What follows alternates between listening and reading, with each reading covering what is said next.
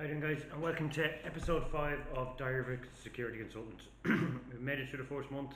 Uh, we put out the first four episodes last month, one each week. We're into week five. Last week was a big one, risk and liability. So this week we're going to take it back down to the twenty, twenty-five minute mark. Got a full show of stuff to talk about. Uh, last week's one was the Cork Security Society speech. We had to put up in three parts.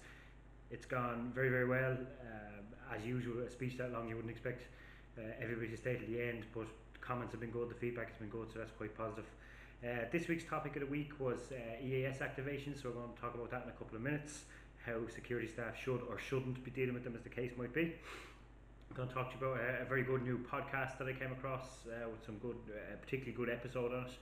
Uh, equipment review of a the uh, Nitecore M H twelve G T torch, and a little bit about what we've done this week or in the last ten days or so since the last episode. I kind of changed up the episodes a little bit uh, in terms of timing, uh, just to see what works best for people in terms of what days or evenings it goes out. So I've left like an eight day gap between it this time, so hopefully uh, this works better for some people. Um, there were some people saying they don't watch a lot of YouTube or podcasts at the weekend, it's more of a midweek thing, so we'll try that. This week what's been happening for us, um, we've had two client audits. This week for the P S A thirty-one, the brand new P S A thirty-one twenty nineteen audit. For those of you who aren't familiar with it, the P S A thirty-one twenty nineteen audit is the one that's undertaken for new companies looking to set up, uh, looking to work in the door supervision industry, the guarding industry, or the event industry. So this is the audit they go through first. This used to be carried out by uh, certification companies, but now it's the, the P S A themselves, the Private Security Authority, who are themselves carrying it down. I have to say, since the twenty nineteen update, there's been some good uh, updates in it. Um, there's been some stuff I don't necessarily agree with in it, but it's there for the right reasons, which is always a good sign. You, uh, when it comes to certification and regulation, I don't mind if I don't agree with somebody in, something in a standard, or as long as it's there for the right reasons, and this is there for the right reasons. It's, the changes they've made are designed to get the right people working in the industry. Um, You could argue it favours bigger companies over smaller companies, or exi- favours existing security uh, providers over new ones, but you don't have to agree with everything that they do. So uh, we've got two companies going through it this week, hopefully. We haven't had an issue yet, but hopefully those two will go through that we've supported. Some full, one fully and one we've just supported with some documents and some help and support. Um, the big change, I suppose, has been in terms of ownership, which is an interesting area to look at. Um, ownership of a company, when you want to become a director of a, a new company now opening up, they're insisting on a five years work experience in the last ten years in the sector in which you're operating. Good, because it's looking to get the right people into the industry. Not so good, because I feel it kind of discriminates against smaller suppliers. If you look at any of the big employers, security employers in operating in Ireland at the minute, I can guarantee you that there are none of the directors of those country companies have been operating operationally in the security industry for the last five years. So it is kind of skewed, but it's done for the right reasons, so you can't really argue it. Uh, the insurance stipulations have gotten a little bit heavier, and some of the stipulations around command and control and how you manage your staff and roster them and how you do check-in calls have gotten a bit more stringent. But again, you might not agree with them, you might seem, they might seem burdensome, but they're there for the right reasons. It's an interesting document to have a look at for anyone that's, I get a lot of people contacting the page saying, I'm interested in uh, setting up a security company. I always advise caution with that. There's a lot of unseen costs, there's a lot of money you have to have set by, there's a lot of uh, policies and procedures that go on in the background of a security company that, that employees never ever see. Um, that makes it a very, very big undertaking to start up a security company. It's not a small task anymore, you know, where anybody could just get set up and now I own a security company. There, there's, there's a lot of checks and balances to take place. Some would argue too much. I would still argue there are probably some in the wrong place and they could do with tightening up in other areas. But uh, it is what it is. We'll have two more going through this week. If anyone wants to talk to us about any, if they're thinking about or any area that they're concerned about, feel free to get in touch. Um, we also had two very large student events over the last two weeks um, in uh, one of our long-term hotel contracts, where we supported the in-house and the contract security staff with some planning, risk management, advisory documentation, and then on-site support on the night in terms of management and, and how we facilitate the kind of synergy between the security teams and the medical teams and the actual hotel team itself. We've been doing that for a lot of years. We think we have it down to a fine art there. We, we take a very much a, a care-based approach when you're dealing with young people, I suppose, and alcohol, and certainly a certain amount of illegal drugs and any gathering of young people and alcohol. Um, we treat it much more as a care approach rather than an enforcement approach, in terms of that we don't throw people out. We bring them through medics. The medics sign off for them. There's welfare space for them.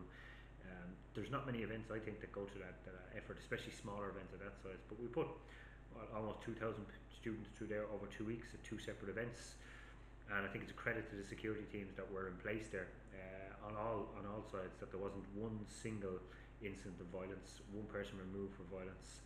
There's a number of medicals, small medicals and stuff like that, but not not a fight in any way, shape or form throughout the, the two events, which is quite positive. Um, a couple of people removed for heavy levels of intoxication, but nobody actually fighting with, with each other, you know, which is a, a credit to the guys, and I suppose we can take some credit for the planning element of that. Um, another thing that we started this week was a, a charity thing that I'm doing. Um, some of you might have seen it. It's the one hundred miles in February for the Matter Foundation.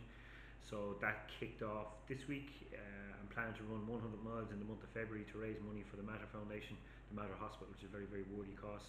Uh, at some stage in the month, I'll share the link on the Security Operative Consulting Services pages. Um, it's a, I like to do things for charity every single year, and I like to concentrate on things I'm good at. I'm good at physical endurance skills, long distance running, um, that sort of stuff. Endurance sports where you can, you know, put a bit of pain into it. I don't, I don't tend to mind a little bit of suffering for a good cause. Uh, last year we did a couple of marathons. This year I plan to do this event, the one hundred miles, and then I'm planning to do an ultra marathon late, later in the year to, to race. But if you can, if, you, if I share the link later on, maybe if you can support, even the price of a cup of coffee goes to a really good foundation, helps a lot of people who are sick. I'm sure there's lots of you out there that have people have to go to a Matter Hospital. So a really good event, and I'll share that later on the year, or later on the week, sorry. So topic of the article for this week was uh, E A S activations. So for those of you not familiar with the term E A S, a lot of people don't, aren't familiar with the technical term. E A S is based, electronic article surveillance. It's basically the security tagging systems that you will see in retail outlets. Now, these systems have been around since the sixties, I believe, um, if I'm correct in my remembering that. Um, they, they're not new, and there's lots and lots of things out there in the world now that activate these systems that didn't in the past, and there's different sorts of systems, different types and system setups. So you've got your acoustomagnetic, your electromagnetic, your radio frequency, your microwave, your R F I D, different tags. That's why some people aren't aware that when you leave a shop with a tag on, you might activate that gate. You go to the next to the next shop, it doesn't activate their system, and you go to the next shop and it does. That's because different shops use different systems, and there's pros and cons to each system. There's cost involved, there's benefits to each. Um, and different shops have their own preferences and installers and stuff like that. Uh, but the reality is, in my experience anecdotally, probably ninety percent of these E A S activations nowadays are false activations, either false positive or false negative. Um, so we're not dealing with a large amount of criminal activity in terms of the activations that are, that are happening. So for me, that would lead me to believe that ninety percent of the activations are a customer service issue. So for retailers, really it should be a customer service staff member approaching this. My, my general guidance to retailers in, things, in terms of things like this would be that security staff should not be approaching customers uh, after an activation. Um, just the perception of security from a customer service point of view, it gets it all wrong. It's a customer service issue, should be dealt with customer service staff. They approach, excuse me, there's been an alarm activation, we quite possibly left a tag on your garment or your product. Would you like us to check that garment or product for you? Back inside the store. Customer says yes please. Customer says no thanks and walk off. There's very little you can do. Customer says yes please, you're coming back in, you're apologising, we want to make sure that doesn't happen again. Could we just verify who served you on that receipt? There we go. And we start building that, that pattern. That from security can be a different thing. Now there are some retailers that will insist on security staff doing their, going out there and, and speaking to them. Uh, that could be for a couple of reasons. One, it could be manpower, they just don't have the staffing to do it. And the second reason is possibly that there's been incidents of workplace violence before and they don't want to expose the staff to that. Now that's a bit of a, a dichotomy there really, because I would say, okay, well let your staff go out there and do it, but have security staff support them just in case, be in the background if that's your, if that's your concern. Uh, but I suppose the dichotomy is by security staff going out and dealing with it, well that could actually escalate the risk of, of, of violence if a person sees security uh, approaching, whether they have or haven't done anything wrong, just a perception of security approaching. Um, if security are going to approach, then the security provider, if it's not in-house, if it's a contract security company, then that contract security company has to really, I suppose, be aware and accept the transfer of risk that's happening there. Basically, your client, that retailer, is transferring all of that risk onto you. You are now going out there, put yourself in the, in the position, or your agent is going out there and putting themselves in the position of, of standing in front of that person and opening up potential defamation claims just by the perception of security going and what they say and how they say it and stuff like that. and uh, another security consultant, uh, very well respected security consultant, Terry, um, commented on the article there uh, during the week when it came out, and he says that he's also not a big fan. He didn't agree with uh, security approaching at all, for the simple reason that you're relying on security staff getting things right one hundred percent of the time, and as much training and as much supervision as you might get, give to them, that's not a reality. When you hire at the bottom end, and, and the vast majority of companies hire at the bottom end, they pay the base rate, they, they give very little training, very little supervision that actually equips people for the role. The chances of, of them doing the right thing one hundred percent of the time there is, is, is negligible. So you're opening yourselves up for defamation.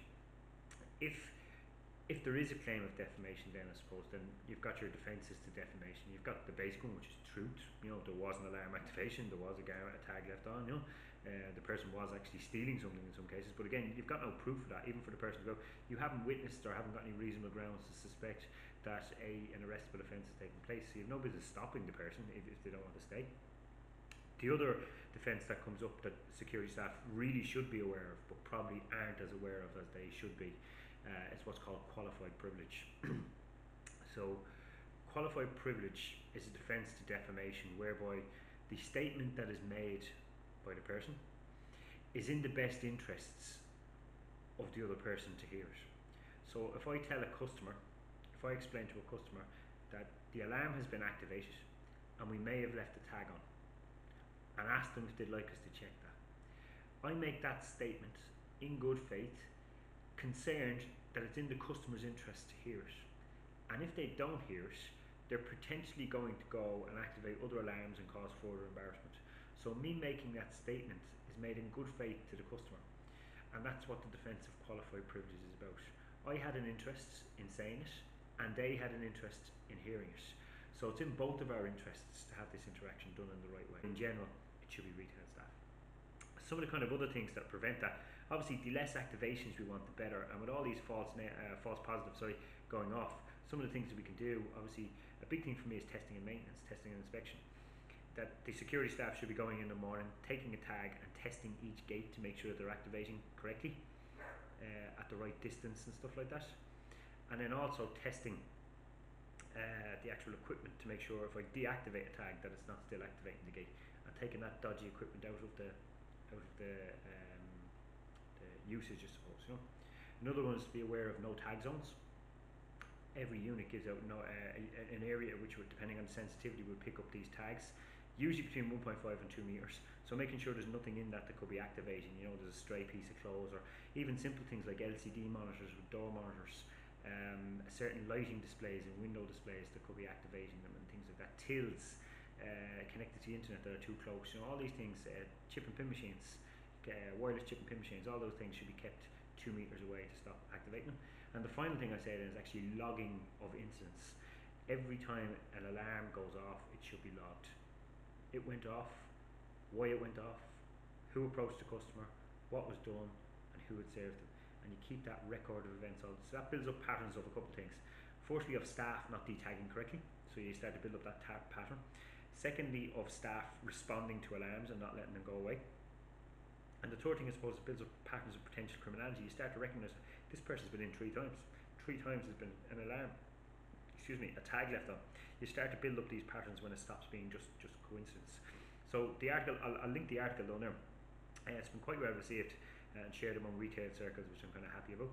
Um, but if you have any comment to make on it, or anything that you do different in your store, I'd love to hear it, John, and pass it out there. If I get good information like that, I'll, I'll pass it out on the page, you know, if people are doing things differently. Uh, it's been a while since I stood operationally. I still work with some retailers, but it's a while since I stood operationally in a retail shop. Um, another thing I wanted to mention, uh, and this was the a new podcast I came across. Um, Came across it a couple of weeks ago through one of the guys, Chris Story, shared, a gentleman called Chris Story, shared my Dunning-Kruger article uh, across the States, and it was very well received. But he told me he's um, operating a podcast that I came across called uh, Conversations in Close Protection. And while I was running or, or in the gym over the last couple of weeks, uh, I've been listening to some of the back episodes, and some really good guys. guys on there. You got Byron Rogers episode, which is fantastic. Uh, there's a Christian West episode on there, a Tony Blair episode on there, all very very highly recommended episodes if you get a couple of minutes to start listening to them. But the one I was listening to this week was a gentleman called Ivor Terret, very very well respected security consultant in the industry, uh, Israeli gentleman. um, I've listened to some of his information and podcasts himself, runs an organisation called Enablement Advisors. Absolute mine of good information.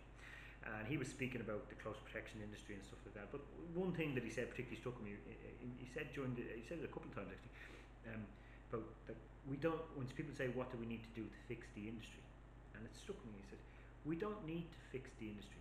The industry isn't broken. We just need to continually improve the industry. And I see that a lot on my social media pages as well. People complain about the industry. The industry's rubbish, the industry's crap, we should change this or change that, we need to fix this and fix that. Change this and change that is absolutely fine. Fix this and fix that is over the top.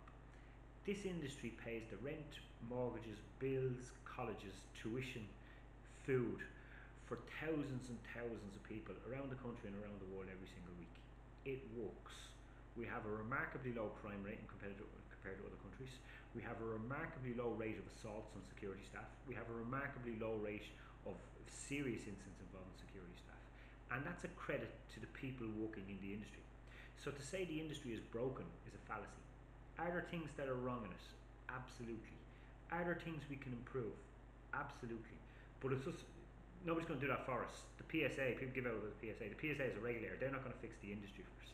The companies, they're not going to fix the industries on their own. They, the companies are profit-making machines. The only people who can fix the industry or improve the industry, because it doesn't need to be fixed, is the people working within the industry. And if you're going to sit on the internet and complain about stuff but not actually do anything to, to improve the industry or make the industry better, then you're just wasting your time. But it kind of struck with me, the industry's not broken.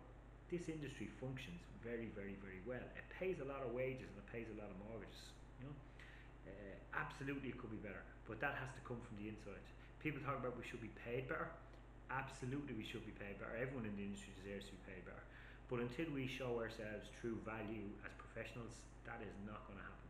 Somebody has to take the lead, and that lead has to come from within the industry. It's not broken. You do your job very, very well every single week, or the vast majority of the industry does, to make sure that this industry works very, very well. And it does work very, very well. The fact that we have those statistics to support it, sure there's some not some nicer elements to the industry, but we do a very good job of running a very, very good industry in this, in this country. Everybody does, all the people within it, you know? From the companies to the employees to the clients to training providers. Everybody could do a little bit better, of course, but the reality is it works quite well. Another thing he spoke about was um, the, the emphasis on process and procedure, which I love. I, I'm a real process person.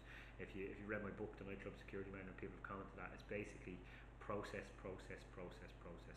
Everything you're asking an employee to do, they should be given a process to follow. That is key for me. And Ivor in the podcast spoke about, you know, uh, we can't blame a security guard. If the security guard acts on his own initiative, does something wrong, uh, we can't blame that person. We blame the person who didn't give him a process or her process to follow. And that's important for me.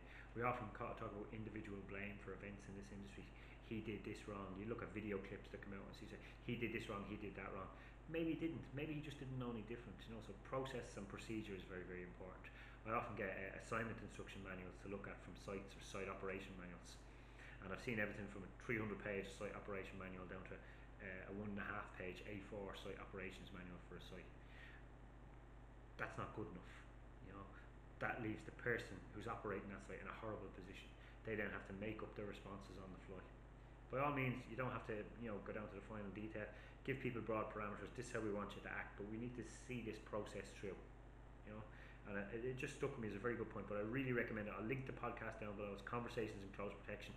All the episodes are really good, but the particular episode is the one with Ivor Terret that I was speaking of. It's very, very good. Um. Couple of more things. One thing I said I was going to do an equipment review every week. Uh, I did the Dooku Charger uh, two episodes ago. Um, this week I'm going to do a torch, uh, one that I picked up mm, what about five months ago. I uh, picked up from Nitecore, who are a Chinese manufacturer, but a very high-end Chinese manufacturer. It's the Nitecore M H twelve G T. It's a rechargeable torch.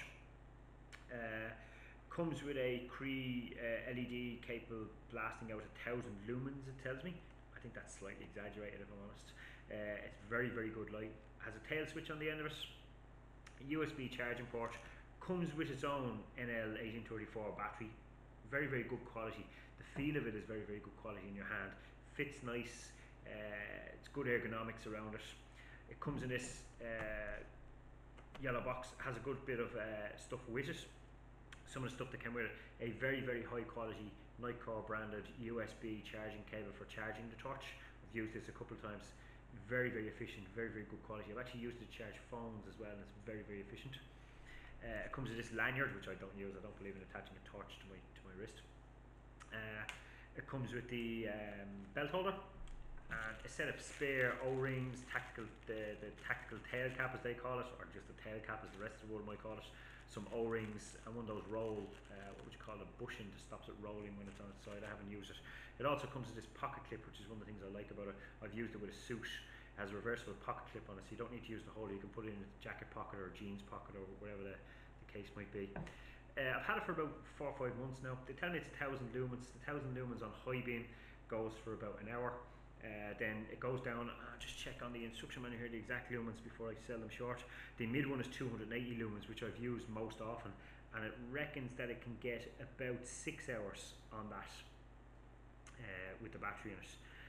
And then there's low and ultra low, which I really, really use.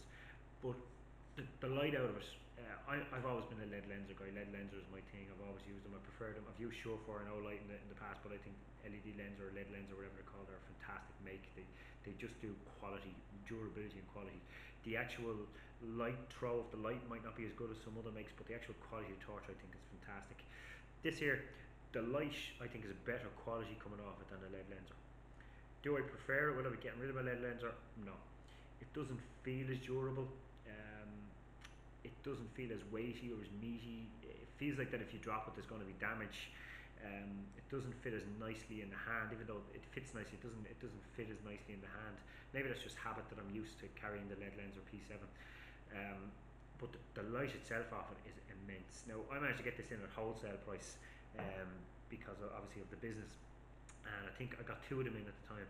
One of them I gave away, and I think to get the two of them in cost me about one hundred and ten euros with the tax and the import tax and stuff like that. Uh, they retail online, their minimum retail price is eighty-five euros. If I'm comparing that to a seventy euro Ledlenser P seventy-two, I think you get better value for money with the Ledlenser. Another thing uh, which I suppose divided me a little bit, it's a very slim, very good quality pouch with good quality velcro down the end. The only thing that I didn't like about it is that the part of the pouch, the belt loop on the pouch is velcroed. So I felt that a couple of times as I pulled the torch out of my thing, the actual velcro came away and I ended up with the pouch in my hand with the thing.